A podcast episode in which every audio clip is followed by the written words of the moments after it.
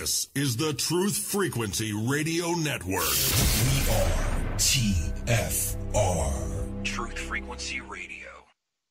If you shut up the truth and bury it under the ground, it will only grow and gather to itself such explosive force that on the day it bursts out, it will blow up everything in its way.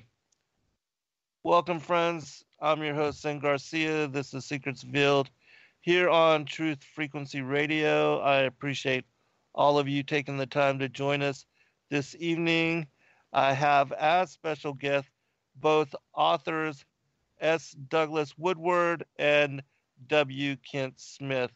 Uh, Kent, are you there, brother? Yes, I'm here. My hair is Sam. What's up? All right. Hey, I appreciate you joining us. And Doug, are you there, brother? I am indeed. All right, excellent. Um, and both of these guys are prolific writers, and um, th- I'm going to let each share their website contact information and just talk about, um, you know, briefly your latest book projects and where people can go to find your work. Kent, we'll start with you, and then we'll go with Doug. Right on, right on. Oh, I was thinking age before beauty, but I'll, I'll go ahead and take the take the.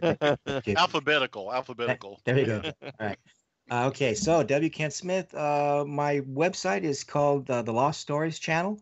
It's where you can find uh, all my writings uh, and also articles uh, for all the books that I've written. Um, it's the let's see www.loststorieschannel.com, and that's where you'll find the the primary book that we'll be discussing tonight, called Tales of Forever: The Unfolding Drama of God's Hidden Hand in History, which focuses in on the 5,500 year prophecy that is pretty much uh, been, as Doug would su- suggest, uh, suppressed since the Reformation times.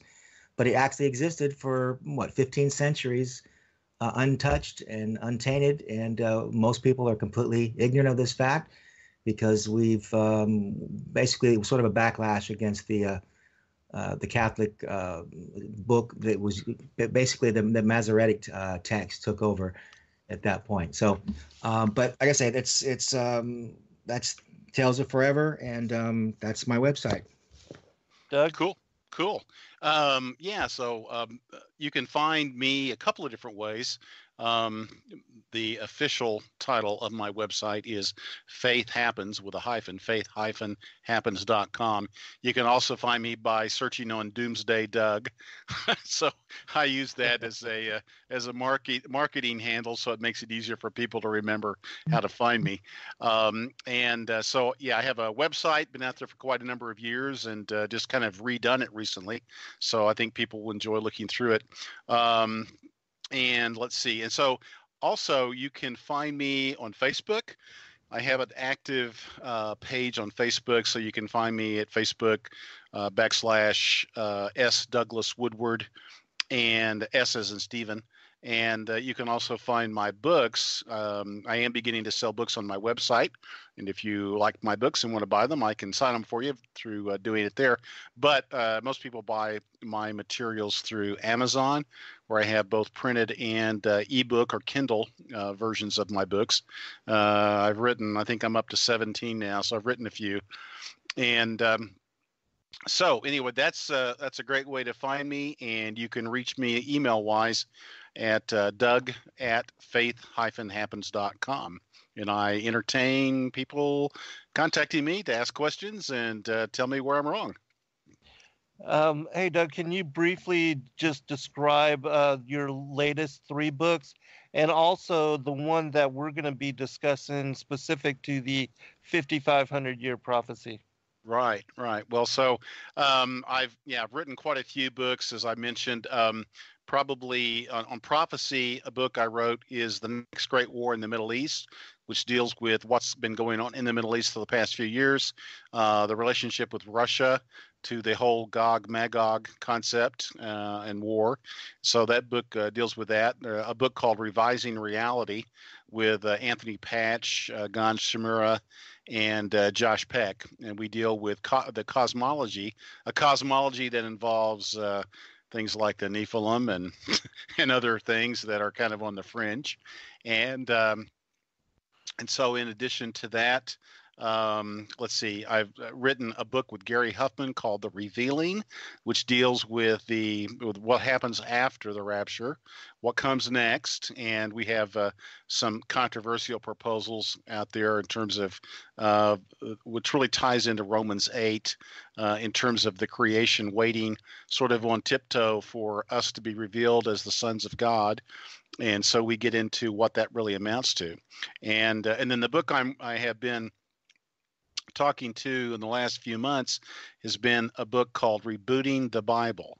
And the the, the caption or the subtitle is uh, part one exposing the second century conspiracy to corrupt the scripture and alter biblical chronology.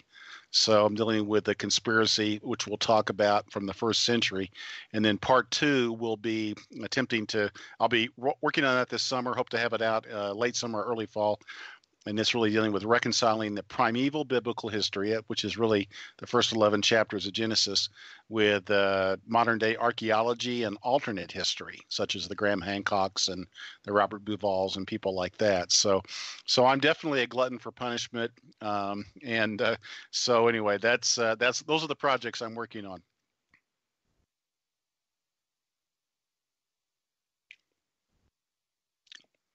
Are we there? I don't know. Hello. I, I apologize. Somehow I got muted. But um, you, for those okay. that are not familiar with the 5,500 year prophecy, I'll read a really quick passage from the first book of Adam and Eve, and you can find this prophecy paralleled in much of the primary Adamic literature from all the various cultures around the world. And in this passage, it says, God said to Adam, I have ordained on this earth days and years, and thou and thy seed shall dwell and walk in it until the days and years are fulfilled, when I shall send the word that created thee and against which thou hast transgressed, the word that made thee come out of the garden and that raised thee when thou wast fallen, yea, the word that will again save thee when the five days and a half are fulfilled. But when Adam heard these words from God and of the great five days and a half, he did not understand the meaning of them, for Adam was thinking that there would be but five days and a half for him to the end of the world. But in reality, this was representative of 5,500 years. And this prophecy was then passed down through Seth in his generations. Um, and they were looking for and awaiting the coming of the Messiah at 5,500 years. And it's uh, interesting because Kent and I both wrote about this in our various books and our works. And lo and behold, Doug uh, confirmed this in discernment without understanding uh, our previous work in connection to it. And now he, he's become confirming witness to th- this prophecy and the unfolding, and also its connections to um, the Jews, the Pharisees, having hidden that Christ truly was the long awaited Savior Messiah and the fulfillment of the Old Testament oracles. And so uh, I think we should really start first, we'll start, Kent, with you and how you came upon this and how you first wrote about it, and then uh, we'll go to you, Doug, to you know tie together how it was that you discovered this as well. Oh, sure, Zen.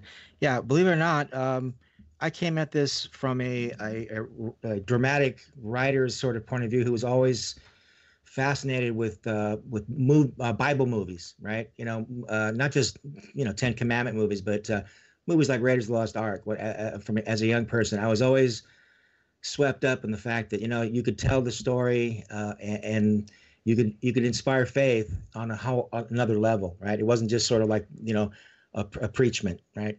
So uh, I used to beg God. I said, God, I just want to write a movie, and and I sort of saw the hero's journey in the the, the, the in Hollywood, and I thought, you know, it's interesting that the Bible itself, when you when a good uh, a, preacher or teacher teaches the Bible, he's not just teaching boring facts and history. He's teaching the dramas of scripture.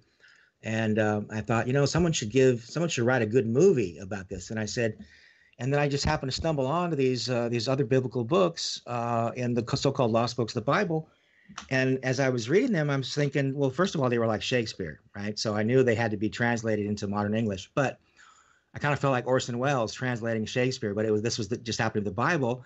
And I, in these stories is where I first found out about this uh, prophecy of the five and a half days, and uh, and then as I further researched it, I didn't just find it in one story of the Book of Adam and Eve. I then saw, found it in another story, in the story of Jesus and the trial of Jesus and the so-called Acts of Pontius Pilate, where at the end of the story, well, of course, I don't want to give away the end of the story completely because it is a movie and, and it is in Tales of Forever.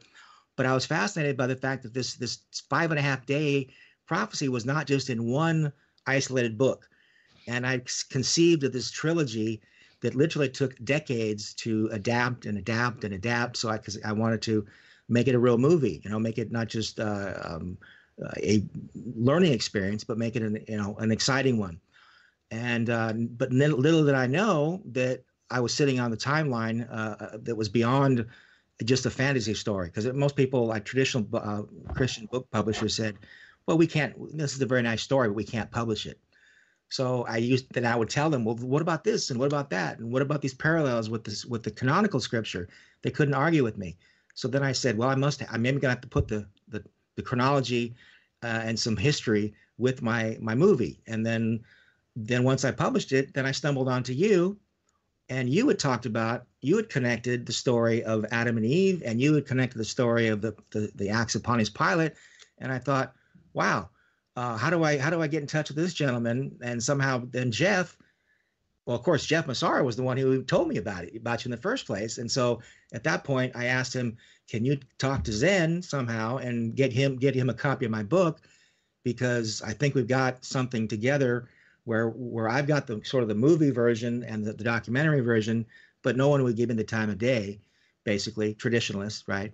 And then you helped me get on the air. And we, again, we sort of found out we were sort of kindred spirits. And then again, so many months later, then suddenly there's Doug on the horizon from a pure chronological point of view. And so now that we're moving into the next phase of that operation. Yeah, it's really amazing, um, you know, that we came out to be confirming witness for one another. But Doug, if you would, please, can you tell your side of your research and how you were led into this particular area of study. Right. Well, um, I started researching the chronology of the Septuagint and um, relied heavily upon uh, a gentleman that has done extensive work on this. Uh, he had published documents uh, 15, 16 years ago uh, named uh, uh, Barry Setterfield. And um, I was not familiar with the fact that the Septuagint chronology was was different. it's just not anything that I had stumbled across before. So, uh, you know, I sometimes say a year ago, I learned things that I had never heard before that are in this book, uh, rebooting the Bible, and it it really was the the fact that the Septuagint's chronology is roughly 1500 years uh, longer than the chronology of uh, Bishop James Ussher, which is essentially the same as the chronology of the King James Bible, which um, probably your listeners will remember that that Ussher famously indicated that uh, that creation uh, occurred in 4004 BC. Well, the the Septuagint uh, says that the creation, or at least Genesis chapter 1 and 2, um, took place at 5,500 years uh, before Christ, so about 1,500 years more. And um, that by itself might not have interested me, although I did study and can talk later as to as to why there is the difference, how it's calculated, and so forth. But when I discovered that many of the church fathers um, believed that the Septuagint's chronology was correct, and that they had accused the the rabbis, that by the way had previously been the Pharisees, they rebranded themselves, that uh, that yeah. they had altered the chronology in order to uh, invalidate that Jesus had fulfilled the 5,500 year prophecy, uh, I became very intrigued. And then as I studied it more and more and, and saw scholars from both before and after the Reformation confirming that the, the chronology of the Septuagint is, is the authentic chronology, and that Ussher's chronology and the popular chronology that we're familiar with, which really, frankly, young Earth creationism is based on, uh, tightly tied together with that or tightly coupled. And then I realized, wow, there's there's a story here, a story that needs to be told, and um, and then of course at that time I didn't really know why there was this belief that there was, uh, you know, uh, that that the Messiah was going to come 5,500 years after Adam. Uh, that wasn't that wasn't clear to me, but it was alluded to by a number of the folks that had written research papers that I had studied, and uh, and then Jeff Massaro pointed out to me that this guy named Kent Smith had written a book that's really sort of built all around this notion of this 5500 year prophecy. And so obviously that uh, that piqued my interest. And so digging into that i realized oh that's the reason. That's the that was the belief that even the the early church had that jesus had in fact fulfilled this prophecy. And that was why for instance justin martyr accused um, the Jewish rabbis in 160 uh, AD in his book um, a dialogue with Trypho that um, that the Jewish rabbis had corrupted the Old Testament in order to invalidate Jesus of Nazareth being the Messiah. Right.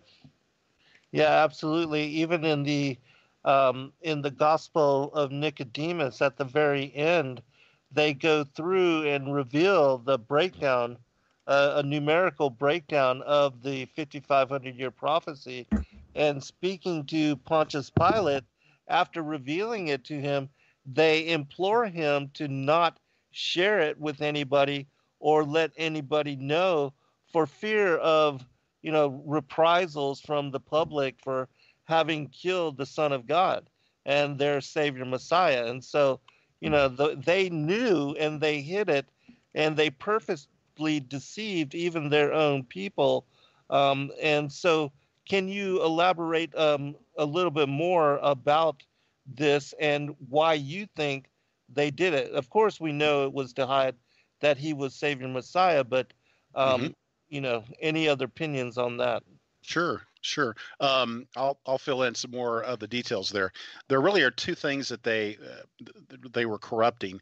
Essentially, they were they went through and identified probably a couple of dozen messianic passages, which I've been outlining, I outlined in the book, and have been outlining on with articles on my website, the uh, the specific passages in the Old Testament that they were changing to um, basically make it look like that the traditional view of salvation by following the law was in fact what the Messiah was going to uh, re- reinforce, instead of the fact that it would be salvation by grace through faith. So they changed. Uh, they changed many of those verses. They changed the mission of the Messiah, which uh, the mission of the Messiah was to come and to include the Gentiles into the people of God. Um, and so there again, you know, there's there are verses in Isaiah, in the Psalms, um, in the Pentateuch, um, that uh, in Amos, for instance, that that talk about the nature of the Messiah, what he will do, who he is, his origin, uh, his destiny, and so forth. So that was that's one element of the of the corruption. The second element, which really deals with chronology, has to do with Genesis five and Genesis eleven, and uh, these are the two really called chrono genealogies, meaning they're chronologies and genealogies both mixed together, if you will. And, um, so in Genesis 5 and in Genesis 11, they alter the um, the number of years essentially before um, the particular patriarchs when those patriarchs had the child that became what I would call the child of promise, not necessarily the firstborn, but the child through whom the lineage leading to Messiah would take place. Mm-hmm. So, an example would be that Enoch was the father of Methuselah. Uh, obviously, going back to Adam, Adam was the father of Seth, and so when you look at these at these genealogies, you see the the connection all the way from Adam all the way down to Abraham, um, and uh, Noah is right in the middle. And so the the genealogies in in Genesis five take you to Noah, and then in Genesis eleven you start with uh, Shem, and you go to Abraham. And so uh, I can get into more detail, but essentially it's in those uh, areas where it's 1,386 years there that are uh, subtracted from the chronology. And then there's about another 190 or so years in the uh, related to Daniel chapter 9. Um, and it was what occurred was essentially the the Seder Olam Rabbah, which was the chronology put together in the second century AD uh, by the disciples of Rabbi Akiba, who's kind of the heavy in this whole story of corruption. Um, they created, in effect, the Jewish calendar. And of course, uh, again, your listeners probably know the Jewish calendar date is like 5779. Well, the real calendar date would be about 7612. so in other words if you if you really understand the chronology of the old testament and you go with the septuagint chronology and you add back in the 190 years or so that they took out when they did the Seder Olam Rabbah, which had to do with a number of, of Persian kings that ruled uh, after they uh, after they conquered Babylon. So it deals with the Xerxes and the Artaxerxes and the Dariuses and all that. So they uh, cut out a number of generations there, and again they were cutting out more years. So what they wanted to do was invalidate that uh, again that Jesus did not come 5500 years he came 4000 years and so he could not have been the messiah yeah absolutely um I don't know if you've looked into this as far as the latest. There's been a lot of uh, research on the Tartarian Empire and um, the how this history of this empire and how it used to be like a world power. It's been excluded completely from the annals and the records and the historical accounts, and not a lot of people know about but people studying a lot of the ancient maps that this has also come out um, recently and been a, a, an area of interest for a lot of uh, alternative truth investigators. Do you know anything about that, Doug? I do not. I'm in that group of people that know nothing about it. Okay, well, it's very interesting because it also, in doing the research, it shows that you know not only was their entire history excluded, um, but there seems to be a lot of missing years as well with that particular area mm. of topic. Um, mm. But yeah, uh, Kent, do you know what I'm talking about with regard to the Tartarian Empire? Well, we we touched on that briefly and probably one of yeah. our last shows, and I I I, I like Doug also, and uh, didn't well, was not aware of that lost mm-hmm. chapter mm-hmm. of history. So I confess my ignorance at the time, and have since uh, have not. Uh, yeah, so I apologize to uh, for, for, my lack of uh, of awareness on that chapter as well. So uh, all good. Uh, I'm sorry. Yeah, I was just so now you've piqued wondering. our interest. We've got to know what yeah. it is. Yeah, yeah, most certainly. Um, again, well, I'll just touch briefly upon it with regard to the historical account, and there's even um, specifically a release, a, a secretive, covert CIA document that talks about how uh, the Russians purposely um, remove the the the all the uh, studies and the research and their inventions as being connected to the Tartarian peoples. And this was a worldwide empire that even here in America that they had ruled over uh, during in the ancient times before even Columbus, and it shows on the maps that, um, for instance, between the 15th and 16th centuries, that California was not it was an island off of the coast of the United States.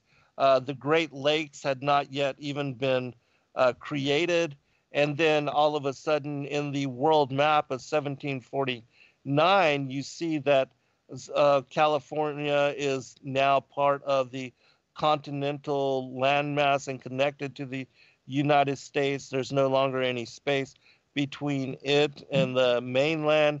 And then all of a sudden, you see also um, plotted on the maps these Great Lakes, you know, up there in the northern part between Canada and the border of the United States.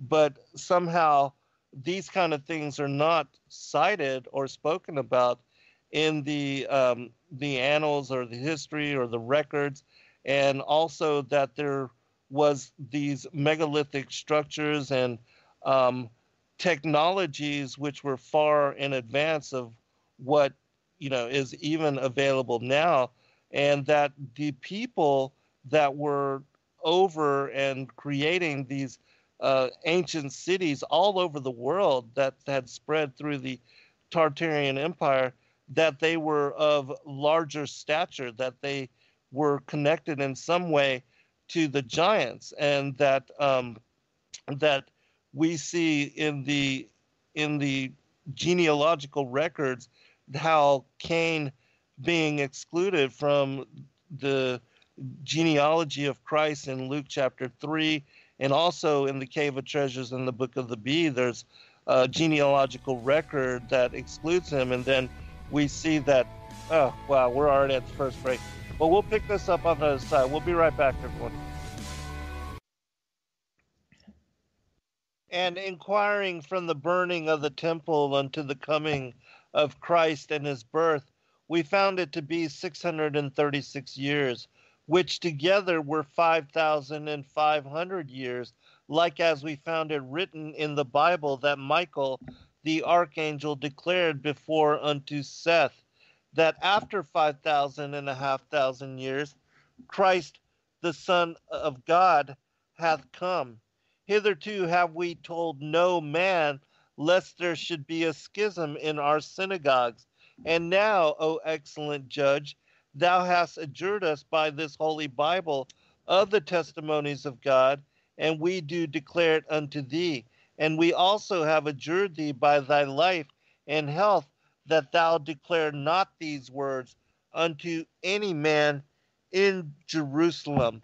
And so you see here how the Pharisees, understanding and knowing that Christ had come 5,500 years, uh, just as prophesied to Adam and passed down through his generations, that uh, they hid this knowledge. Um, with regard to the Tartarian Empire, really quickly, um, it seems to be connected to uh, both Cain and then Ham and the children, the Ishmaelites, the Esauites, uh, but specifically to the Canaanites who usurped the land from um, Shem.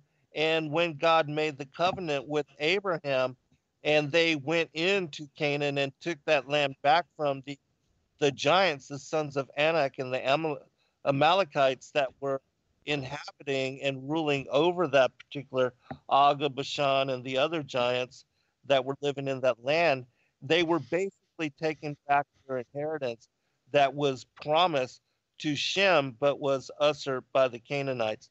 And uh, the genealogy uh, in my opinion, a lot of what is written about and declared in why it was that the prophets, apostles, and patriarchs spent so much time detailing it was that these kind of truths would be revealed because uh, we see it connected to the enmity between the seed of the woman and the seed of the serpent spoken about in Genesis 3:15 and then the uh, the wheat and the tares let both grow together until the time of the end.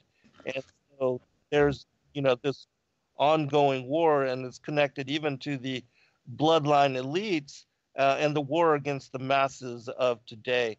Um, is that also anything that you have found and uh, have followed out in your research, Doug, with regard to what you were looking in uh, with the genealogies and genealogies and lineages and stuff? No, um, not not actually. I I think that you know just from doing a, I did a quick search here in terms of you know Tartar and Tartary. You know there it is definitely considered a, a conspiracy theory. Um, you know, and it, it looks like it's related to the Mongol Empire, uh, Genghis Khan and so forth, which was, you know, it was, it was a very dominant empire. We could say through the Middle Ages, um, and so now its relationship to the you know to uh, in effect peoples or lands 3000 years before uh, as it relates to cain and so forth i heard nothing about it at all and uh, so so i can't be of any any help to that yeah yeah Now, just Okay. to the giants and uh, the connections with them, because the architecture seems to show that these people were of larger stature. But you know, you haven't looked into it and studied it, so it's really Right. not fair to ask you uh, any opinion on it. But um, can I, you? I have I have written Yeah, about and Yeah. Tales of Forever.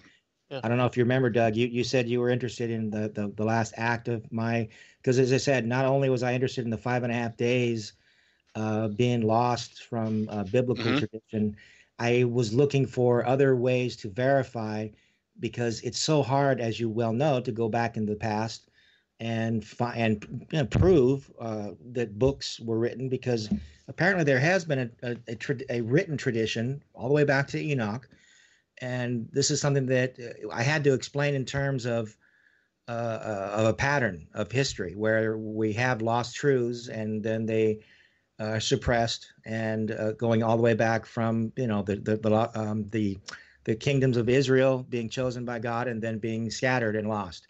Uh, the same thing when we had the Bible in the first century. It went from being uh, in the hands of the uh, the apostles and the seventy that were chosen, and then for how many centuries went by when it was in a language that the average person didn't even speak. Right? It was it was it was a language of the priests and and the um, the the bishops and whatnot. And then it wasn't until the Wycliffes and and the Reformation that it suddenly come back into our our language frame, right, the, of the common people.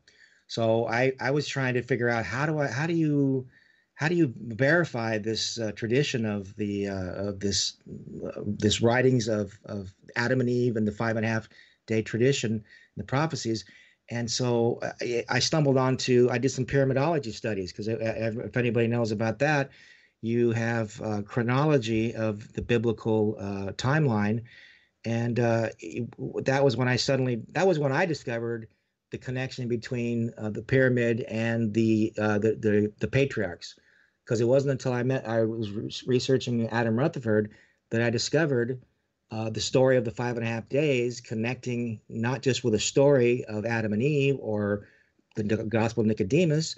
Suddenly, it was uh, it was the Septuagint of that all the early church fathers uh, confessed to believing in. Um, and that's also where you find out about the uh, the 5,500 year being connected to the uh, the Ark of the Covenant. So whereas Doug, Yeah. I, I I made this connection where I, in my book uh, there's a character who's called the Theophilus in the first century, and he was the first biblical chronologist who worked out a detailed chronology of creation to to now or to, to Christ, and it, it- about 5,500 years. But uh, there was another guy, Hippolytus of Rome. He's the one that said, "Well, how do we know that Christ came in 5,500 years?" He said, "Look to the uh, look to Moses, uh, because he, God told Moses to build the ark of the covenant in uh, uh, dimensions of five and a half. Therefore, by this uh, this five and a half cubit dimensions, you you're we're signifying the 5,500 days which Christ will come." So. I, I just stumbled on that today and I thought, well, that, that's funny. That sounds kind of like Doug, Doug the chronologist, and then Kent sort of the the symbol sim, sim, sim, symbolist. Because what what I what my book is about is again uh, trying to come up with ways to uh, to sort of transcend the the the the impenetrable nature of uh, history because we weren't there. So Right. when you have the pyramid and its in its uh, edifice and its it, you know it's it's a chronology in stone. It's it's mathematical.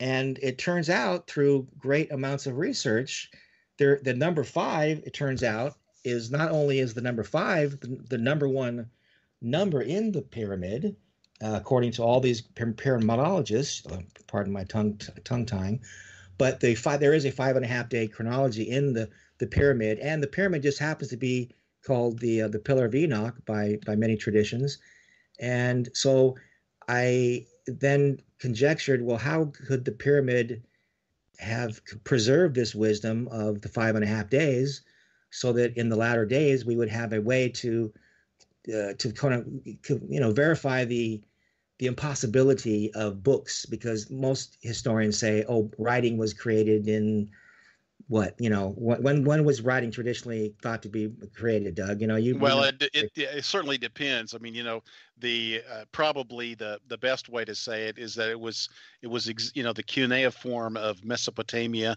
was probably is probably regarded by archaeologists as as the first sort of highly structured alphabet and although it was pictorial as opposed to being symbolic um, and you know and so of course then you get into paleo hebrew and and uh, so forth. So but probably in the nature of uh, 3000 800 4000 bc you know and then if you're if you believe in the scriptures chronology then you're going to take that all the way back to really to adam.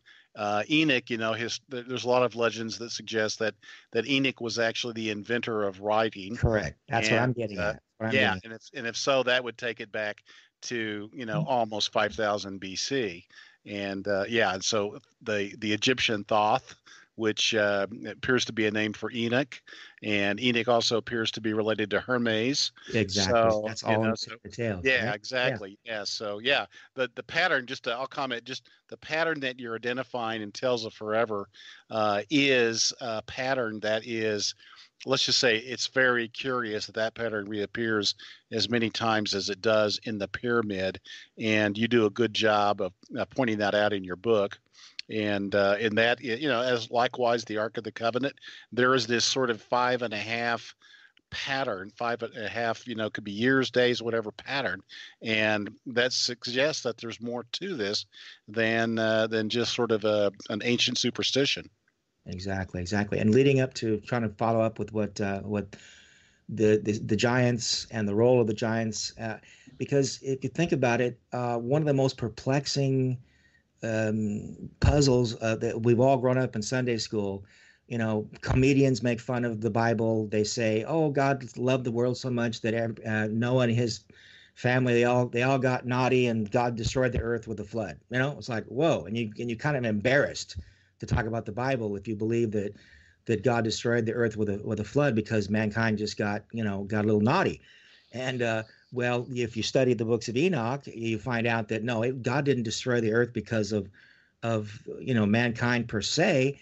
It was actually um, the role of the the giants and the Nephilim and the Watchers. And I got really curious, and I kept saying, well, there's got to be more. Why would God unleash uh, these creatures, knowing full well that they were going to have to be destroyed. And sure enough, it turns out that in the book of Jubilees, it talks about uh, Enoch and his father Jared, and it says that in the days of Jared, the the Watchers descended to teach mankind the judgment and righteousness of God. And so, as you well know, in, in Act Three, I point out that God must have had some really, really good reason to let these guys loose if he knew full well that they were going to create giants and then they would have to be destroyed. And it turns out that uh, if Enoch was the architect and the Watchers descended in the days of, of, of Jared, his father, that there's a very good chance, if you understand the nature of angelic intervention, that uh, one angel in the in the uh, uh, destroyed Sennacherib's army, 165,000 people dead in one night, thousands of people uh, killed, and you know, so there's all this sort of there is a there is a biblical role of the power of angelic intervention. And uh, we, when you look at the construction of the pyramid with millions and millions of tons of stone uh, blocks and you and people have naturally had to conjecture well some form of alien beings must have created this this, this pyramid. Well you don't need aliens if you have a- angelic uh, you know watchers who are uh, basically the, the the construction crew for enoch. And if you study the pyramid you'll find over and over and over there's uh, absolute proof that uh, Enoch's stamp is written into this thing. And I'm so much better at, at writing this book. I, I pardon pardon me for uh, you know not being able to explain it properly sometimes because uh, the the book is so you know meticulously drawn out, and and I'm also limited by my own ability to trying to regurgitate the book. So, but the well point it's, it's it's hard when you write a 500 or 600 page book to be able to make it succinct and talk about it on a radio show. Sure. So I uh, I sympathize with what you're saying, but but the reality is that you you show a pattern, and um, and you point out, of course, the the um, the various books, the pseudepigrapha, that really was some of it written before Christ, perhaps some of it written after Christ, like the Gospel of Nicodemus, perhaps, and uh, and so th- th- to me, for me, it's not important whether or not the uh, you know the prophecy was in fact I, you know this could come across wrong.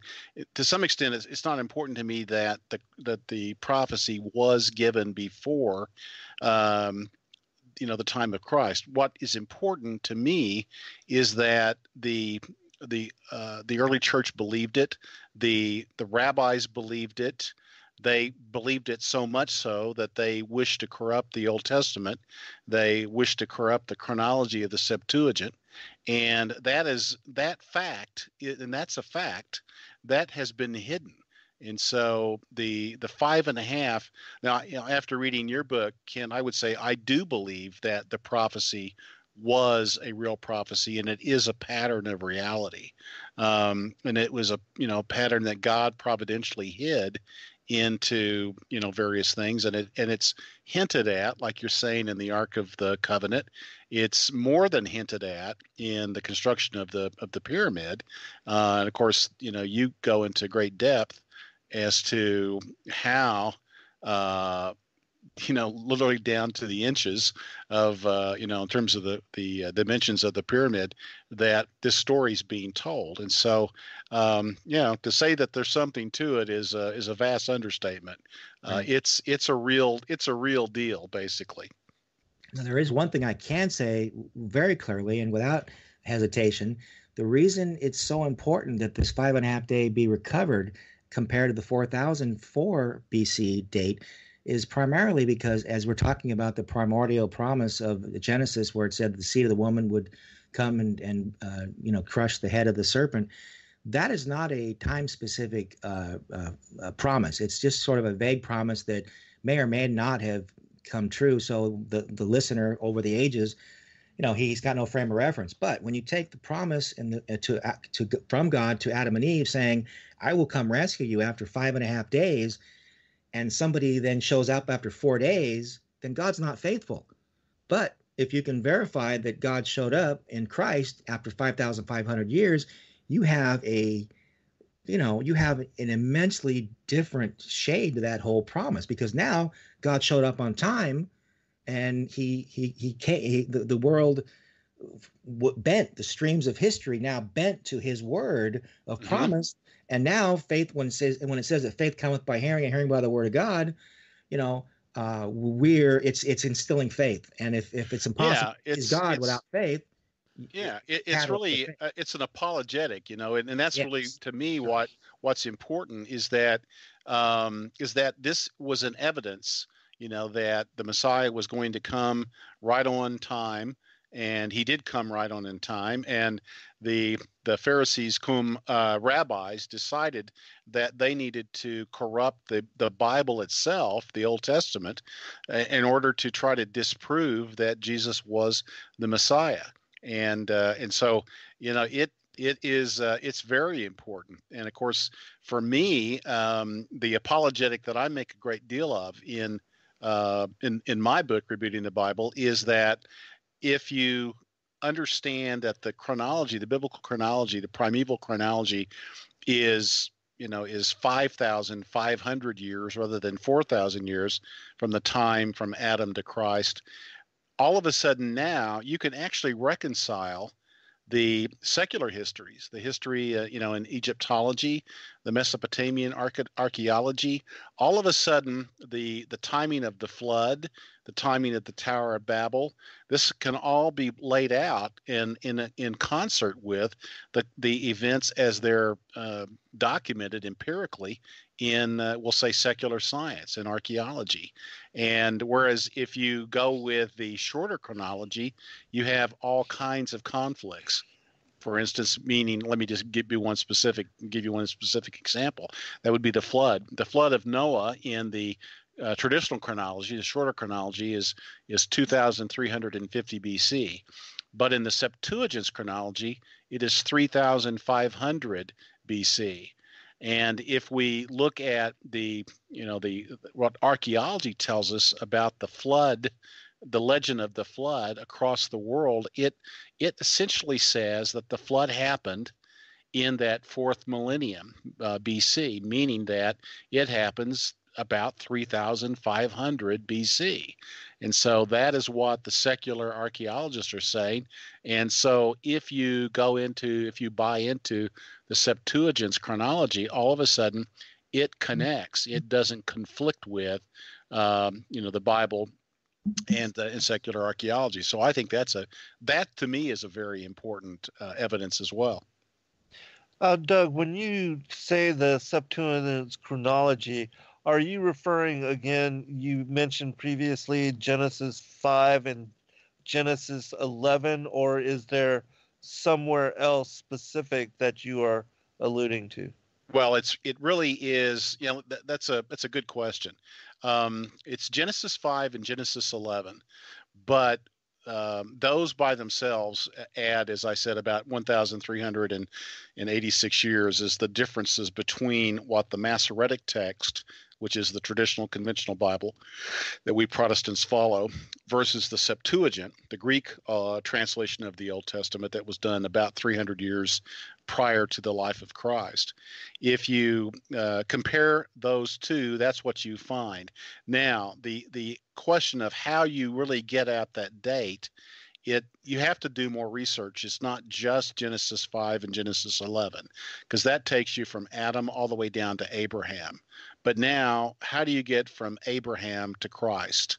And then you have to do to do that to get to the to that date you have to do some pretty uh, intricate research related to how long was the time of the kings of Israel. You know, for instance, when was Solomon? When was David? When was Saul? And then prior to Saul, you had Samuel. You had the period of the judges. And the period of the judges is an extremely difficult time to understand um, in terms of the biblical witness. And so it takes a, a lot of research to nail that down. And um, so once you get that, then you get into the whole issue of when was the Exodus?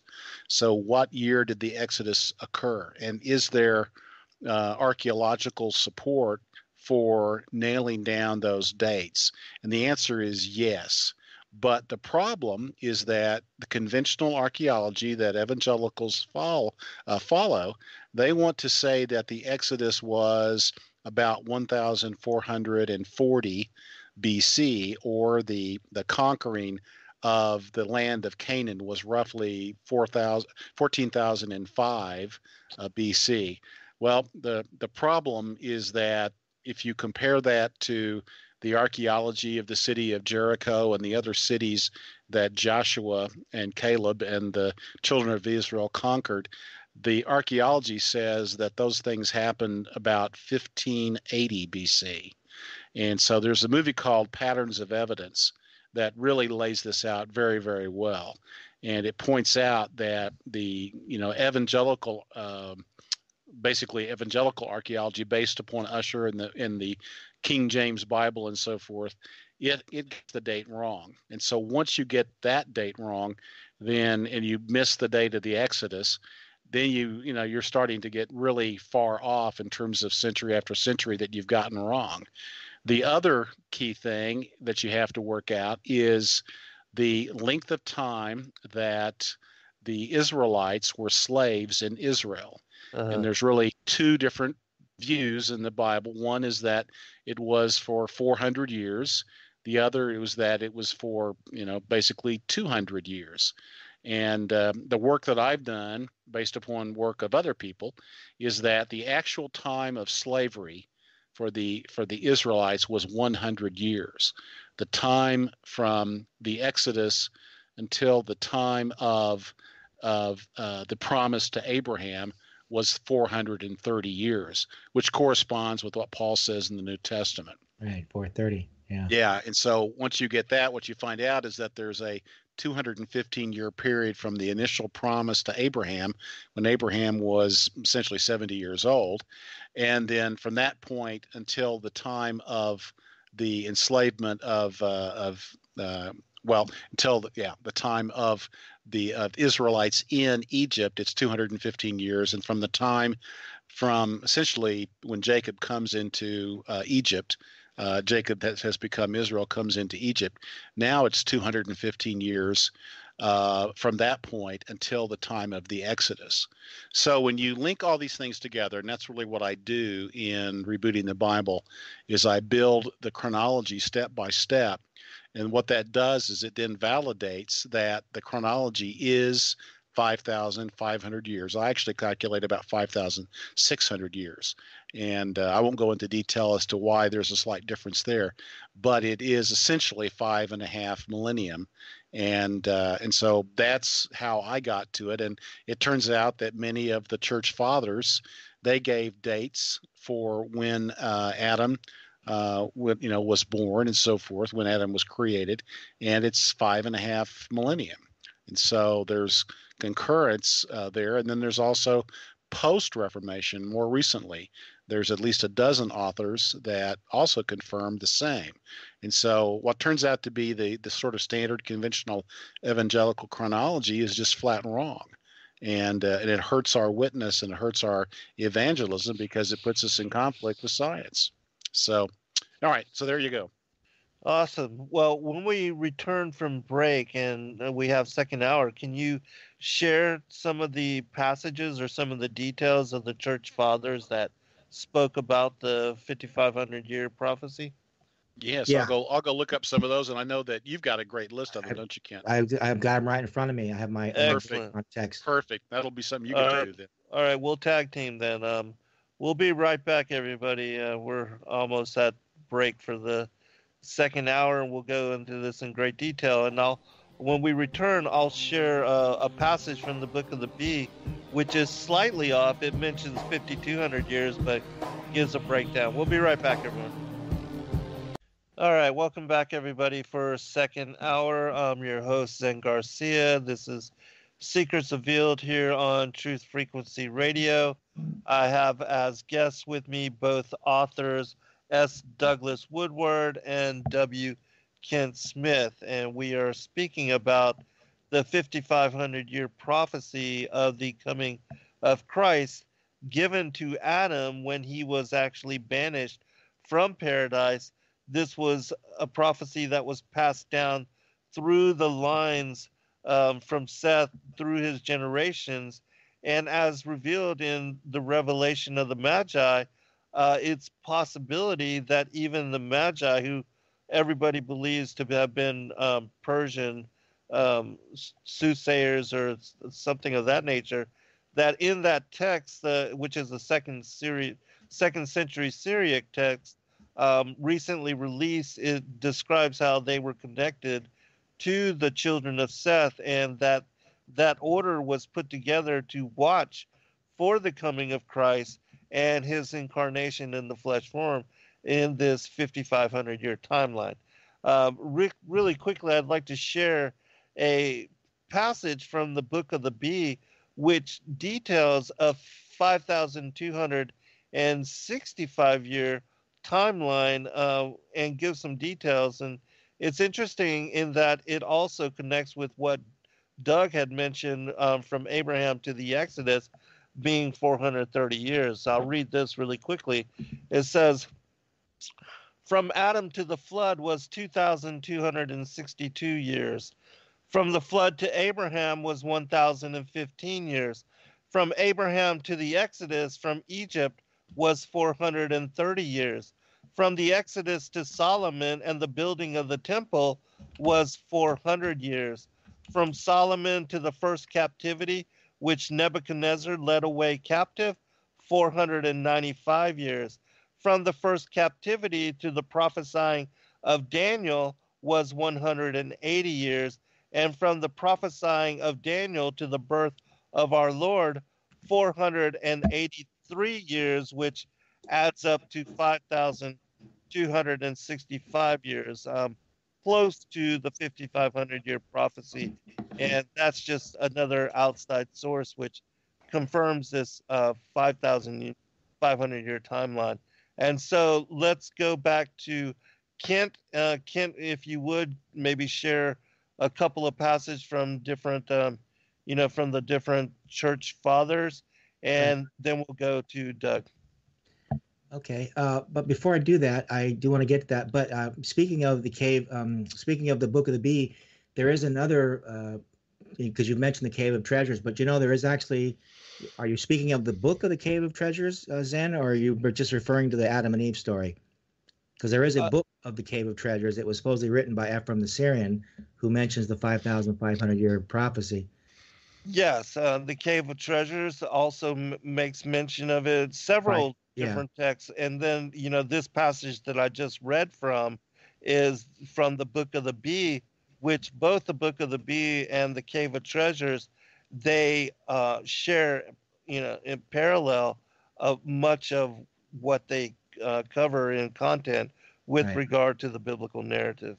Because this this book does actually break it down not just 5200 years but actually 5500 years hmm and uh, it it's attributed to Ephraim the Syrian and uh, what's interesting though is is the the man that brought it into the English translation uh, E.A. Wallace Budge who was well known for uh, translating the, the Egyptian Book of the Dead uh, in his book it's interesting that he he says that uh, quote unquote, there is no doubt whatsoever that the writer of the Cave of Treasures borrowed largely from the book of Adam and Eve, where God promised more than once to Adam that after five and a half days, i.e., 5,500 years, he would send a Redeemer into the world who would save Adam and his descendants from the destruction which his sin in paradise had incurred. hmm Uh, moreover, Budge uh, confirmed the literary link between the two texts in his recounting of the rediscovery of the Cave of Treasures, in which he stated the famous author of the Catalogue of Oriental Manuscripts in the Vatican Library, one Giuseppe Assemani, described a Syriac manuscript containing a series of apocryphal works which contain the history of a period of 5,500 years, i.e., from the creation of Adam to the birth of Christ, and that it was a historical chronicle based upon the scriptures. But no attempt was made to publish the Syriac text. In fact, little attention was paid to it until August Dillmann, the 19th century German Orientalist, began to study the Book of Adam and Eve in connection with it, and then he noticed that c- the contents of whole sections of the Cave of Treasures in Syriac and the Book of Adam and Eve in Ethiopic were identical. Awesome. That is awesome. Okay. So now, as far as the uh, the links in the early church fathers uh, who ascribed this five thousand five hundred years, I did, like I said, I did chronicle uh, everybody in that list, and uh, besides Theophilus and besides uh, the the uh, Ephraim the Syrian that I mentioned before, another uh, early church fathers who who was very famous but yet very under, under, I guess you could say underrated. I don't know if you can apply that to church fathers, right? His name was Julius Africanus. He was a Libyan historian and chronologist of the late second and early third century. But wh- whereas most people have uh, not heard of this Africanus uh, gentleman, he is highly regarded for his influence on other more well-known figures among late, later church fathers, most notably Eusebius. Everybody knows about Eusebius, but uh, the, the sort of the man behind the man was uh, this gentleman called uh, uh, Julius of Africanus, and he said in his book, he says, "Why should I speak of the three myriad years of the Phoenicians or the follies of the Ch- Chaldeans with their forty-eight myriads?" For the Jews, deriving their origin from the descendants of Abraham, together with the truth by the Spirit of Moses, have handed down to us, by their extant Hebrew histories, the number of 5,500 years as being the period up to the advent of the word of salvation that was announced to the world, which has held sway in the time, or which was held sway in the time of the Caesars. So, as a result of his work, this same chronology became firmly rooted in the Eastern Mediterranean world, which afterward placed the date of creation at or about 5,500 BC. So, uh, based on that estimation, we have many uh, famous names. We have Clement of Alexandria, who who believed in the 5,592. We have Julius Hilarion, 5,530 BC. Georgius Sendr- Sendrinus, uh, Maximus Martyr, Lactantius, Eutychus, uh, Gregory of Tours, and Georgius Syncellus, 5,500 BC uh, Pandorus of Alexandria, Maximus the Confessor, and Sulpius uh, Severus. And they all believe in this 5,500 years. And accordingly, the Byzantine calendar dated the creation of the world at 5,509, while in Ethiopia it was observed, uh, quote unquote, the most authentic ancient history of that country, according to James Bruce. It's if you, I don't know if anybody remembers the name James Bruce, but uh, he was Found the, the, the, Book the of book of, Enoch. book of Enoch. Yeah. So James Bruce says it says here that the most authentic ancient history of that country, according to James Bruce, is the Chronicle of Axum, which attests that there is an interval of 5,500 years between the creation of the world and the birth of Christ. So these are no small names, and all these all this history was just swept under the rug. And Right. the the great irony of history is one of the one of the most important things for us as Westerners was the Reformation, right? But how ironic that the Reformation would have been would have been such a create such a backlash of anti-Catholic sentiment.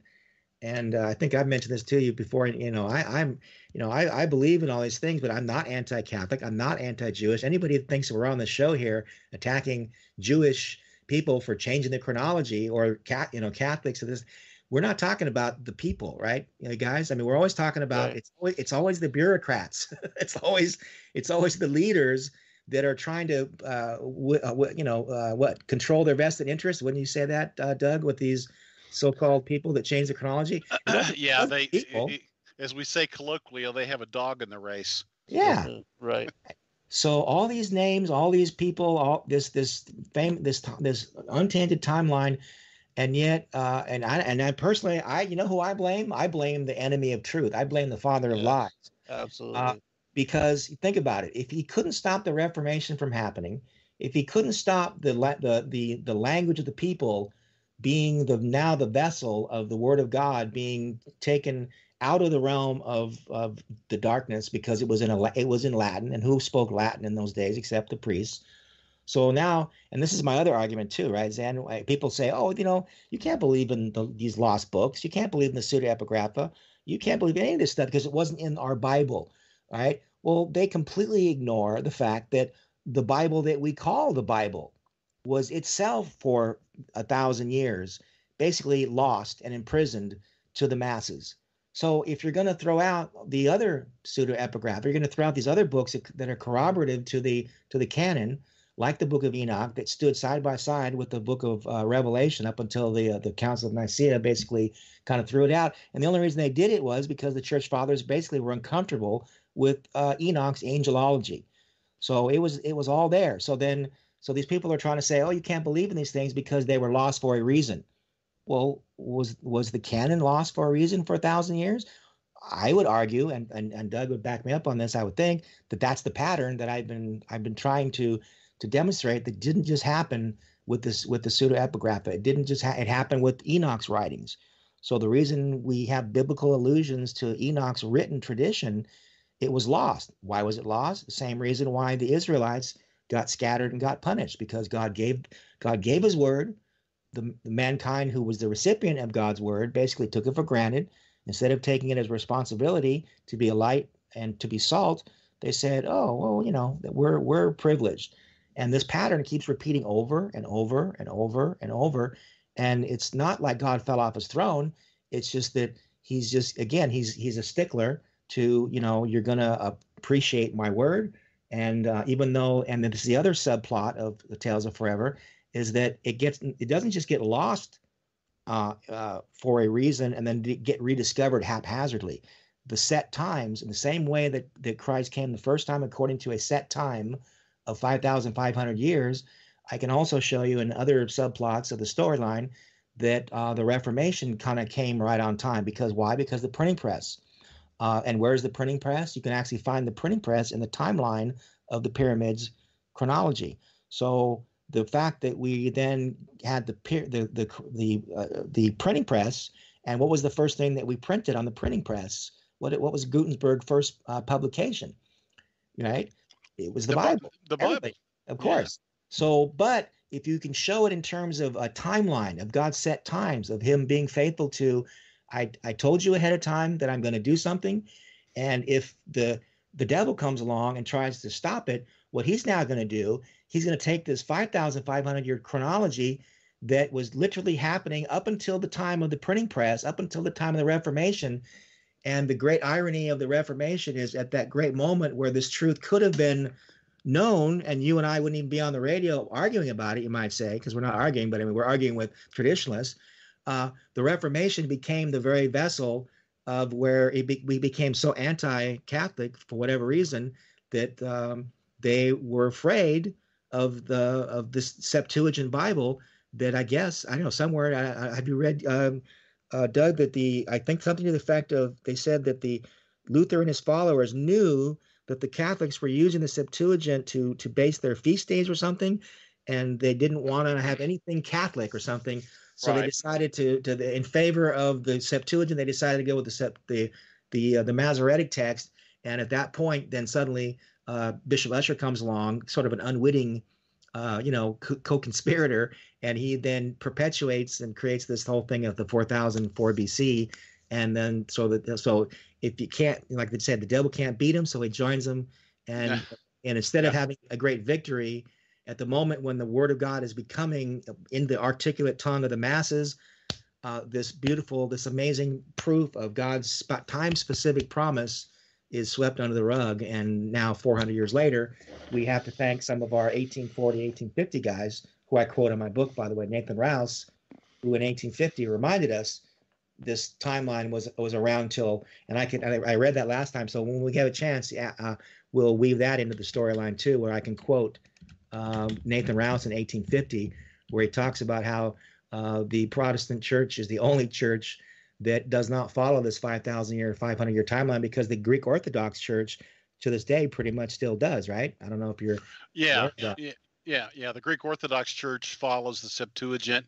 The uh, the Vulgate. Um, I need to go look specifically at the Vulgate, but uh, I know that the Vul- Vulgate was based primarily on the Masoretic text Right. uh, because Jerome um, Jerome learned Hebrew, and uh, he studied. He you know he moved he moved back to Israel to become thoroughly conversant with Hebrew, and his friends had told him that his Jewish friends had told him that, well, you know, that if you're going to create a Latin translation of the Bible, you should work from the Hebrew, not from the Greek. You should work from the original. And of course, the trick was is that the Hebrew had been changed about 250 years before uh, Jerome wrote or translated uh, into the Vulgate. And so, uh, yeah, so there was uh, there was a, a problem with that. So anyway, yes, the idea that the Protestants are the primary um, promoters of the shorter chronology that is that is absolutely correct. And uh, and of course that's why um, the the primary opponents that I have for what I've written in rebooting the Bible would be those that are King James only people, because the King James essentially, of course, it you know it it basically uh, states that the four thousand year uh, time frame from Adam to Christ is is of course that's their inerrant view that uh, the Bible can't make mistakes and therefore you know that can't possibly be wrong. And uh, so they overlook a few other facts uh, regarding the messianic prophecies. And of course the, one of the points I make is that if you if you really look at the question of whether or not the Old Testament King James has uh, in effect errors in it is you need to compare it to the New Testament King James. The New Testament King James provides um, over 300 quotations of the Old Testament, which is probably no surprise to us. And in those quotations, it corrects, you might say, the Masoretic text, uh, and it gets the prophecies right. And why is that? Well, because it's quoting from the Septuagint. It's not quoting from the Masoretic. Uh, and so that's one of the things I labor to do in the book is point that out. Despite the fact that I point that out, I think rather clearly, um, the King James only folks are so ideologically committed to the King James that they actually refuse to look at the evidence. Right. And so, uh, and so they basically say that I'm a heathen. In fact, I've actually, as in, I've actually been called a Jesuit. Mm, So- that figures. Yeah. Yeah so uh, so anyway so that's that's the core of the reason why the shorter chronology the Ussher chronology is is still holding sway today is that it's it's based upon a reverence for the King James Bible that frankly even the scholars that did the translation didn't have for the King James Bible because they basically said that it needed you know it would need to be improved just as they had improved the bishop's Bible uh, that was there before them. Mhm. I'd like to remind people as well too that in the early establishment of the church after the life of Christ and the great commission of the apostles that there was no canon for several hundred years uh, in regard to you know what we have now, and even the King James that there was included the apocryphal works, which are now discounted from that particular, you know, the 66 book version of the King James Bible. But um, wanted to ask both of you a question as well with regard to the book of Enoch and its rediscovery and reintroduction to uh, the English speaking world after James Bruce's discovery of it in the Ethiopic canon. But do you think that one of the reasons that it was targeted, um, which I do believe that it was targeted and that it was removed from, you know, approved and authorized uh, consideration by uh, the those that you know did the whole canonical process, uh, was that it was messianic and it contained uh, information on Christ as the you know the elect one and the Son of Man, uh, as referenced and alluded to in the first book of Enoch, and that because there was such a, a fight and a struggle against uh, Yahushua being the Savior Messiah, that perhaps that was one of the reasons for it being um, you know, condemned and criticized in, in such manner by certain powers that be. Well, um, you, would you, Ken, would you like me to tackle that? I I, I have Yeah. a proviso, but yeah, go for Oh, it. yeah, I, well, then go you- ahead. I you- have my one of Okay. them. One of the reasons why I think is because again we're we're so enamored with the seven thousand and the six thousand timeline. Uh, actually, First Enoch actually introduces a ten week uh, breakdown of human history, where he talk where he clearly talks about the church age and the age of uh, the Israelites and uh, their role before the church, and that there's even a generation where the sheep ha- are going to are going to be given a sword, which actually I would think would be speak of that generation the church that would have to be removed before the man of sin could be taken away, because we never get to hear about the power of the church. Everybody talks about the rapture like everybody's sitting around like hat, hat in hand, trying to get the heck out of here because you know, the world's going to hell in a handbasket. And I'm reading in the book of Enoch that there's a generation like that's going to have, like I said, like it's like it's like the sheep that were getting devoured in the in the other weeks, earlier weeks, are suddenly having power with the power of a sword.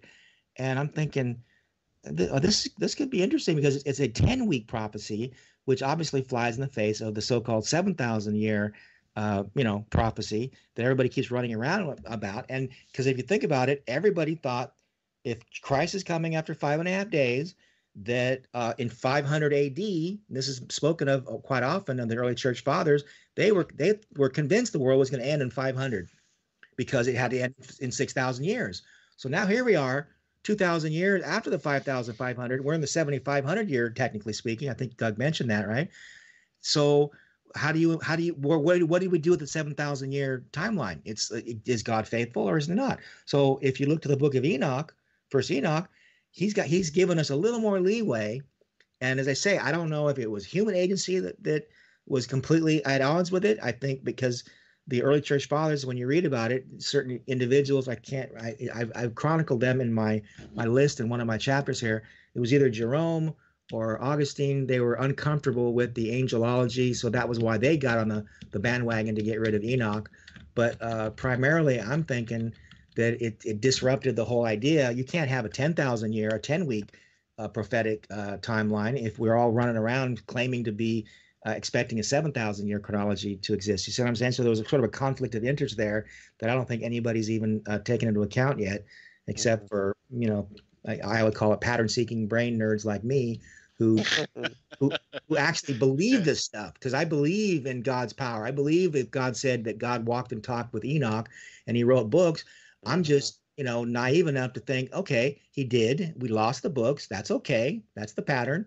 But, you know, so um uh, yeah, so I'm thinking that uh, you know there's a reason why, but I still blame, like I say, I blame the enemy of the, the truth and the father of lies for uh, finding human vessels to uh, ex- express His will and suppressing these truths. And and again, it's like the age-old thing of God raising up Babylon.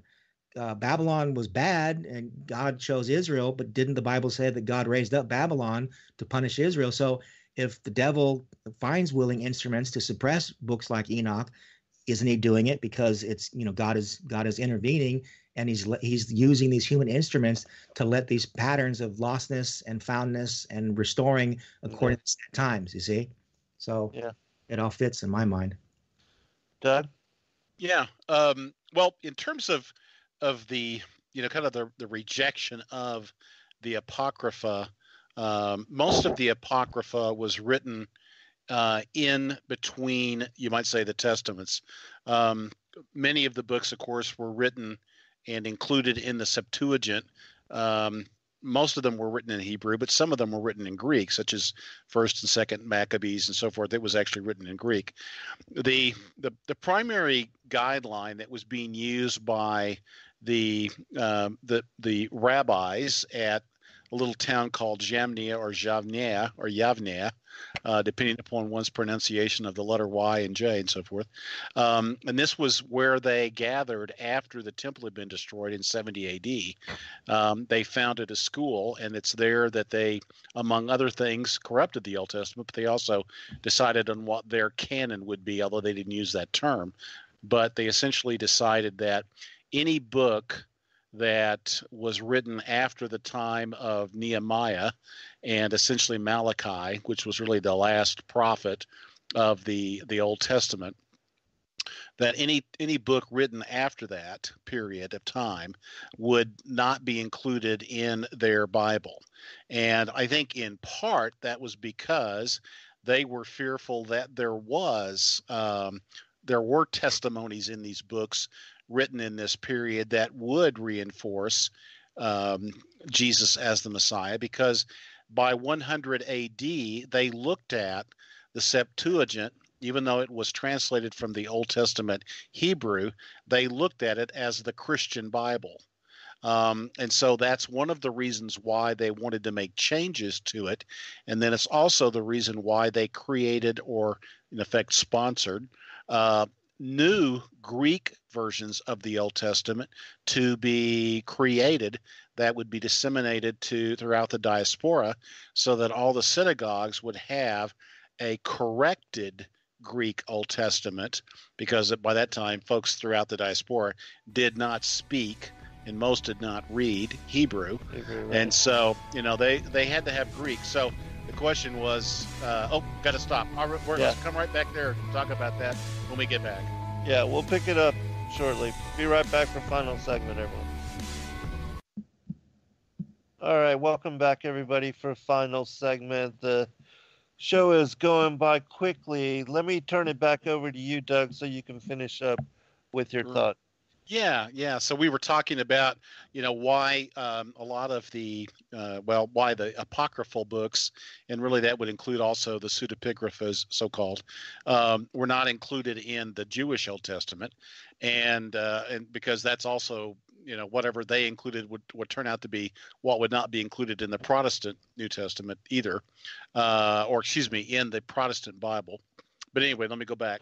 So uh, after Nehemiah, after the prophecy, uh, prophecy of Malachi, it was deemed that there would be no additional prophecy given; that it was all said and done, and uh, and so books that were created uh, in that period, uh, the quiet period, is sometimes this is called, really in the sort of the fourth, third, second centuries before uh, BC, before Christ. Books written there, many of which appear in the Septuagint and uh, will come to ha- will come to appear later in the Vulgate um, and in the 1611 version of the King James, were uh, you know were not included by the uh, the Jewish rabbis when they finalized more or less their canon around 100 A.D. and uh, and that was the principle. And the the the suspicion that one could have would be that they were rejecting the the um, Alexandrian, which was the Septuagint was created in Alexandria, Egypt.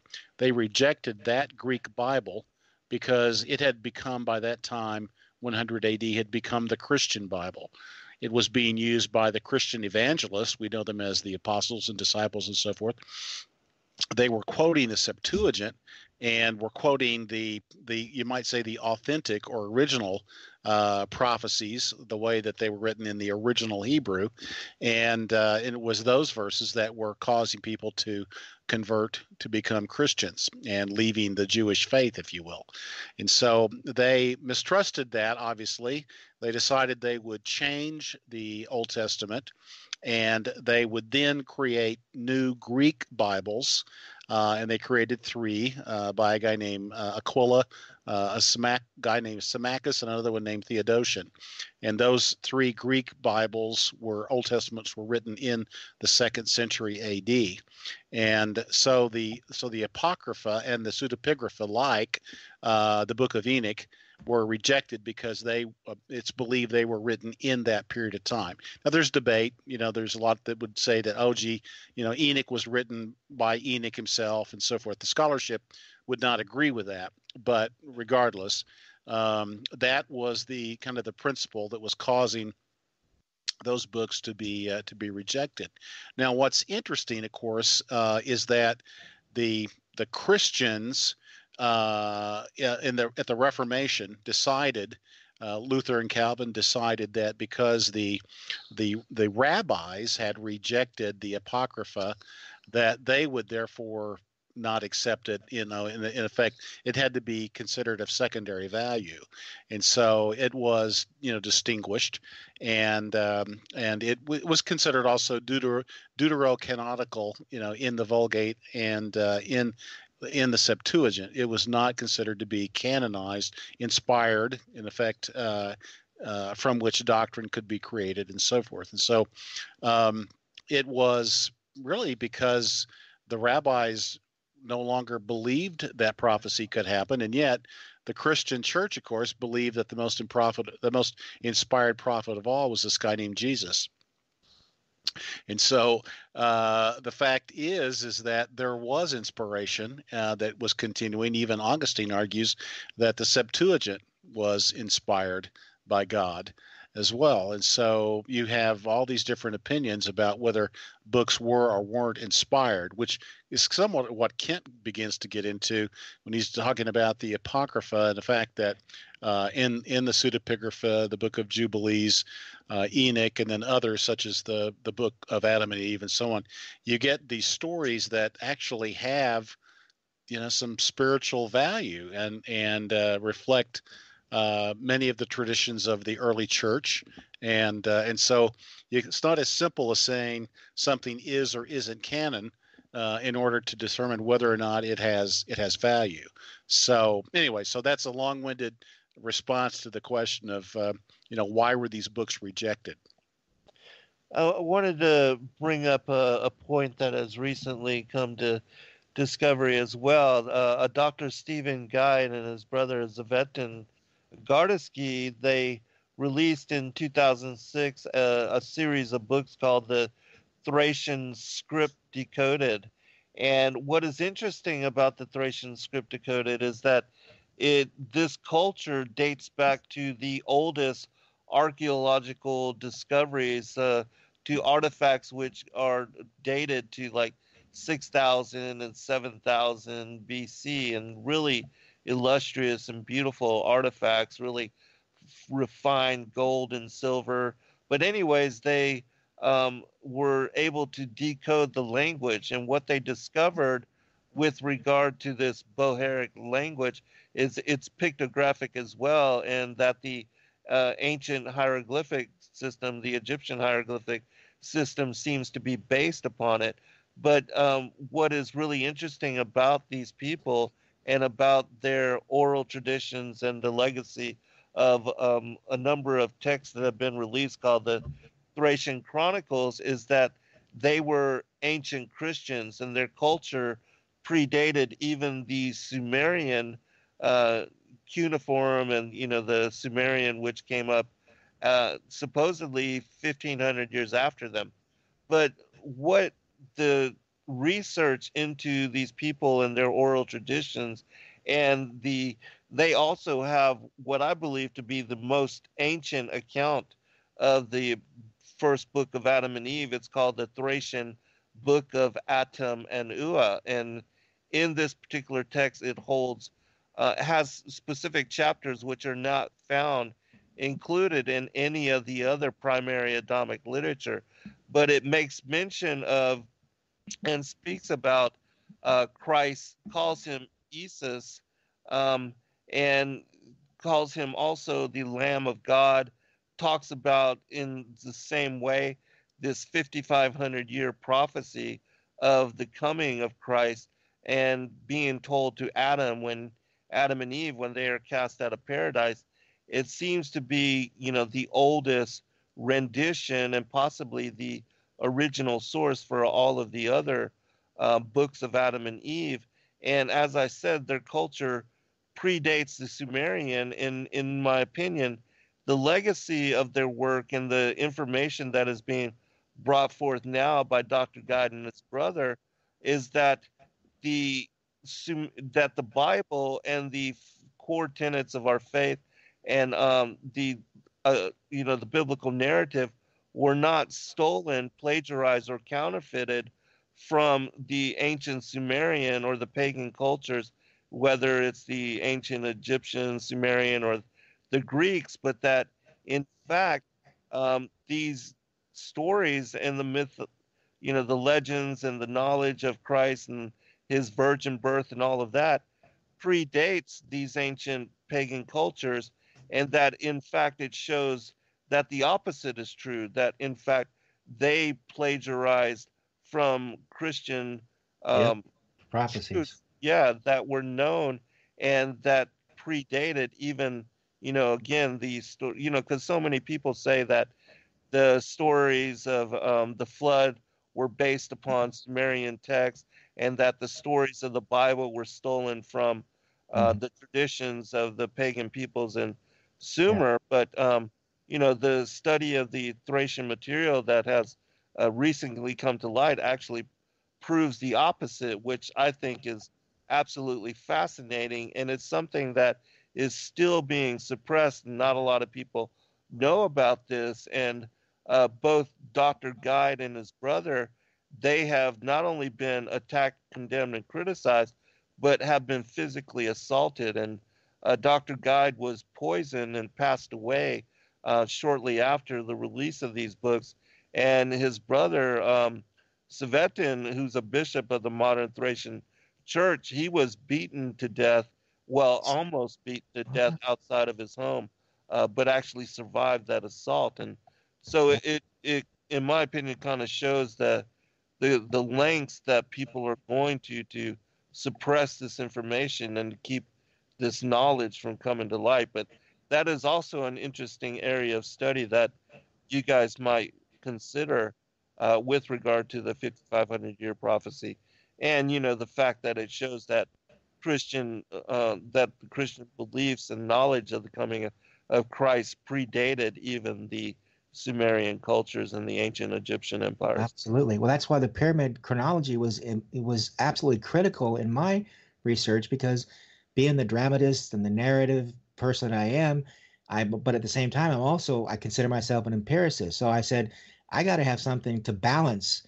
my you know everybody telling me oh Kent these are nice stories and you know you did a nice job blah blah blah but you know be reasonable right so i said okay I, i'll take that as a challenge and then you dig into the the chronology of the pyramid well that thing is that thing's been here a while you know mm-hmm. and and right. it's it's it's a rock solid uh, absolute uh, witness and that's and that was what it was designed to do that's what the watchers were there to do and if enoch had a relationship with the watchers and you can find a five and a half year timeline in the pyramid which i, I completely outline i hope to certain degrees of satisfaction yay or nay doug right and and zen you know so yeah um, very detailed. It's in there, and so that is you have like bookends, right? So you've got your narrative. So faith cometh by hearing, because certainly faith doesn't come by hearing describing maybe the chronology of the pyramid, but if you can corroborate the narratives that by their very nature uh, inspire faith because when we hear that god said to adam and eve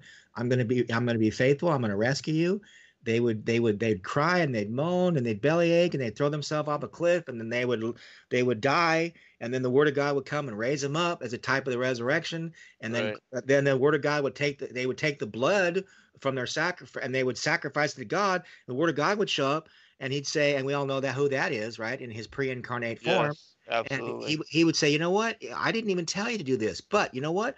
I'm going to take this because I'm when I come in human form and in five and a half days, I, my blood will be the perfect sacrifice.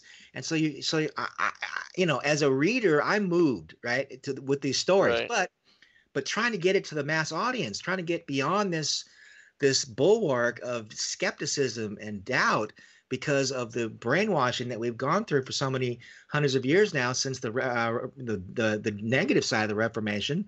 So now we're treated like uh, heretics and we're treated like fringe, you know, elements. And so you've got the chronology of the pyramid with the five and a half days built in, and how they you can't argue with the the symbolism because what is it again? The the the keynote address of Tales of Forever is when God deigned to communicate. He d- doesn't just communicate in English or Hebrew. He communicates through mathematics and he communicates a- in a language of narrative dramas that transcend interpretation. So no matter what language you're speaking, these dramas of death and resurrection, the the dramas of mathematics of the five and a half days, these speak to the whole world, not just to Americans, not just to Protestants, right? It's a it's it somebody should have the sense to realize uh, you know it's a universal message and what and isn't that what god's been trying to get across to the to the house of israel for how many centuries? Because they thought oh we're we're the chosen people. Chosen for what? Chosen to be privileged or chosen to be a vessel? Chosen to be a light chosen as doug was saying about the the thing that the, the these uh, bureaucrats uh, jewish bureaucrats and again not jewish people but the bureaucrats they wanted to to keep the knowledge of god's always using the the the children of abraham to bless the Gentiles as well as the Jewish people, because technically, the you know Abraham wasn't even a Jew, and and Judah wasn't even a Jew. Judah, the word Jew didn't come out even occur in history until after the Babylonian captivity, and a lot of people just assume we grow up another traditional uh, frame of reference that all the promises of chosenness go to the Jews, and but always built in was that they were going to eventually have this break out, and through Christ uh, save the whole world. And if it's a whole world salvation program, then shouldn't we expect a universal message? And and we and we can demonstrate this in the five and a half day mathematical, uh, you know, set times prophecy, and it being a dramatic narrative, and these stories been re- being brought back to light. So faith cometh by hearing, whether it's English or whether it's mathematics. Doug? Wow. Okay. So that, was, that was a mouthful. So I'm trying to decide. Okay. So where where do, Right. where, do, where do I jump in on that? Um, gosh. Well, you know, I was I was thinking about I was while we were uh, while Kent was talking, I was looking up about the Thracians. I'm going, wow, Zen's got these. You know, he's talking about the Tartars and he's talking about the Thracians, and I got to figure out where all this is coming from. But anyway, um, I was kind of looking up that it looks like that that those were really the ancient. Uh, the, the really the ancient Bulgarians, the Thracians, Right, yeah. were the predecessors to the Greeks and to the Romans. right. And so uh, Herodotus mentions them in his histories. But yeah, you're dealing with you know with a people that would would have emerged not long. I mean that that would be some of the uh, you know of, of Japheth's uh, offspring Yes, exactly. that moved uh, you know not too far from the ark because they were sort Right. of in Turkey and northern Greece. So uh, anyway, so that's uh, you know that that appears to be where they were coming from. But in terms of uh, of whether or not they had the prophecy, uh, I find that pretty intriguing. You know that that if they had the five and a half uh, millennium prophecy, and uh, if you know, I think I would love to see.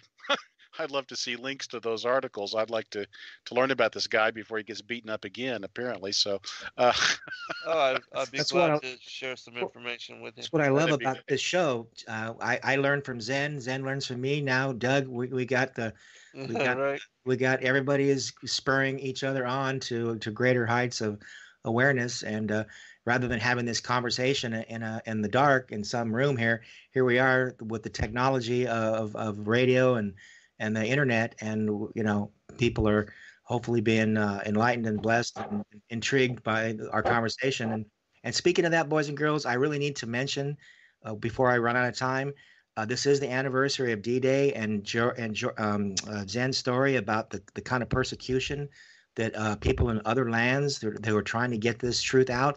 here we are blessed on the day of the 75th anniversary of D-Day, where where men and women have fought for our freedom to have Amen. this technology and to be able to survive what other people haven't survived.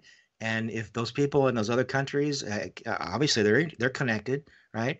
So if they can find out that you know they're not alone with with this uh, this great mission of the the revival of this five and a half day, because as we said, the Greek Orthodox have always had this, and it's time, it's high time that we stop the the division where the Western nations think that they're the only you know bunch on the block that God has chosen, you know, and um, whether it was the you know the split of 500, what was it, 500 A- A- AD, right? The the bull of Mhm. Constantinople that that excommunicated, you know, the so-called West excommunicated the East, and then 100,000 year, uh, thousand years later, uh, then the and then we supposedly got excommunicated as Protestants, and the and the, and the Eastern Orthodox Church has been holding on to the Book of Enoch and holding on. They actually celebrate uh, Pontius Pilate's birthday. His, it has a feast day, you know, because of this the book of, of the Gospel of Nicodemus, which was called the Acts of Pontius Pilate.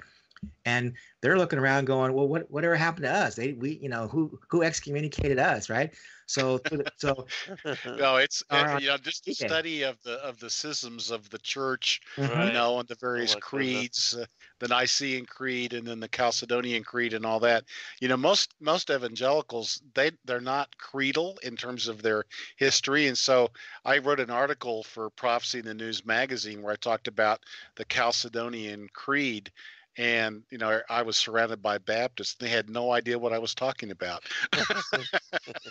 and I said, "This was this was the creed that basically split the uh, many of the churches, you know, off from one another back in 450. Uh, You know, it was it happened about 50 miles up the road from Nicaea in Chalcedon, and uh, you know the the church just you know evangelicals by and large are are pretty ignorant of church history, and certainly you get into this issue of the Septuagint and the chronology.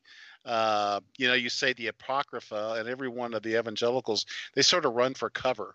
You know, it's like it's Mhm. like you know, quick hide. I don't want to. That's heresy. I can't even think about that. And uh, you know, and, and we talk about the Book of Enoch, and we talk about you know these these other lesser known. The uh, Pillar of Enoch. yeah, the Pillar the Pillar of Enoch. Yeah, you know, all these things. It becomes very frightening for people that are essentially uh, have been, I would say, brainwashed, conditioned to uh, just pay attention to the King James Bible and nothing Right. else. Right. And so, uh, now I, you know, it's not like that anything's true. I mean, I happen to believe I'm a pretty orthodox Christian myself, but um, you know, the the fact is that we can learn a great deal um, from And, these and other books. You know, Yeah, and Doug, please don't put me in that category. I am pure canonical. I any if anybody knows the canon, we have to know the canon like the back of our hand. If you think that we're espousing rejection of the canon and let's just go with the apocryphal books, you're crazier than a loon. I know, and I, I'm Right. speaking that meta, you know, uh, Right. facetiously because I know you're not. It's just, but Right. that's that's the attitude. These people who are trying to throw us out, they're throwing the baby out with the bathwater. To quote C.S. Lewis, they're trying to make a case that we're trying to corrupt the the canon. We're trying to dismiss the canon. Absolutely not. I I've spent, like I say, decades, and that's the part of the book, uh, right? Right, Doug and Zen. I mean, I, the opening 120 pages is is synthesizing these books with the canon. So if Right. anybody can refute my knowledge of the can- canonical stories, I'll I'll eat uh, the pages that I wrote. So anybody that's trying to say that we're rejecting the canon, it's it's it's nonsense. We're we're revering the canon, but we're but but we're revering the God who inspired the canon, and we're revering the God who in the in the book of Hebrews says that Enoch walked and talked with God, and God took him for he had this this good report that he pleased God, and and he wrote a book, and there's a literary tradition, and And we're resurrecting it. And the thing is, we're resurrecting it on D-Day, 75 years later. On the and we didn't engineer this. You you uh, uh, Zen and your uh, lovely uh, you know daughter-in-law Joy, who I, I just love corresponding with, she invited us on the show, and she said, "Oh, by the way, uh, uh, June 6th and July 4th are our next two dates." I said, "Wait a second. I'm the uh, wait a second. I'm the I'm the guy. I'm the set guy God. Wow. Okay." And I'm saying, you mean we're gonna? I'm gonna get to talk to Doug and Zen on the anniversary of D-Day, and then our next show will be anniversary of of, of the, the American Revolution, which is yeah. is who could how could anybody engineer this? So this is not if we're not talking about the God of set times keeping his promise to to you know to allow it to be lost. You know, he gave it the knowledge, he allowed it to be lost, and now according to the set times, it's coming back on the stage of world history. And if anybody can appreciate these set times, I don't I don't know I don't I don't know if you have a pulse or not, or or, or if you love God's word as much as you say you do. So I don't mean to be rude or anything, but back to you. Amazing. Hey, uh, guys, we got uh, just three minutes remaining, and so if you would give out your website, contact information again, and uh, just quick final comment. We'll go to Doug first, and then Kent. Okay. You there. Yeah, you can uh, you can find me. Uh, I publish uh, at least one long article every week on my website, which is faith-happens.com, or you can just search for Doomsday Doug, all one word, com. Um, I have a Facebook account, uh, S. Douglas Woodward, you know, Facebook slash S. S. Douglas Woodward, S as in Stephen.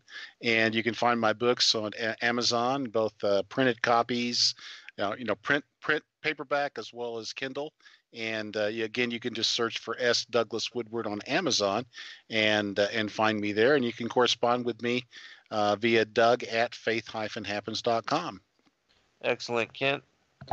Uh, well, yeah, I'm really excited to say not only is our is our is the is our the book is available on the A Lost Stories channel. It's also, I can say, like Doug Suit too, as well, available on Amazon.com. But I'm what I'm getting so excited and tongue tied about is I can I'm proud to and happy to announce that my book is also available on Zen Garcia's uh, website. Yeah, Right, sacredwordpublishing.com. Yeah, sacred. I, how exciting is that to be also to be invited to be part of the family of Sacred uh, Publishing, Sacred Word Publishing. So my book is there as well. I think we just got uh, first order. Joy uh, emailed me today and say, "Kent, let's get this order out." I'm like, "Okay, I'm I'm I'm kind of tied up right now, but I'll get right back to you." awesome. Very So good. Thank you for that. Right? That's awesome. Yeah.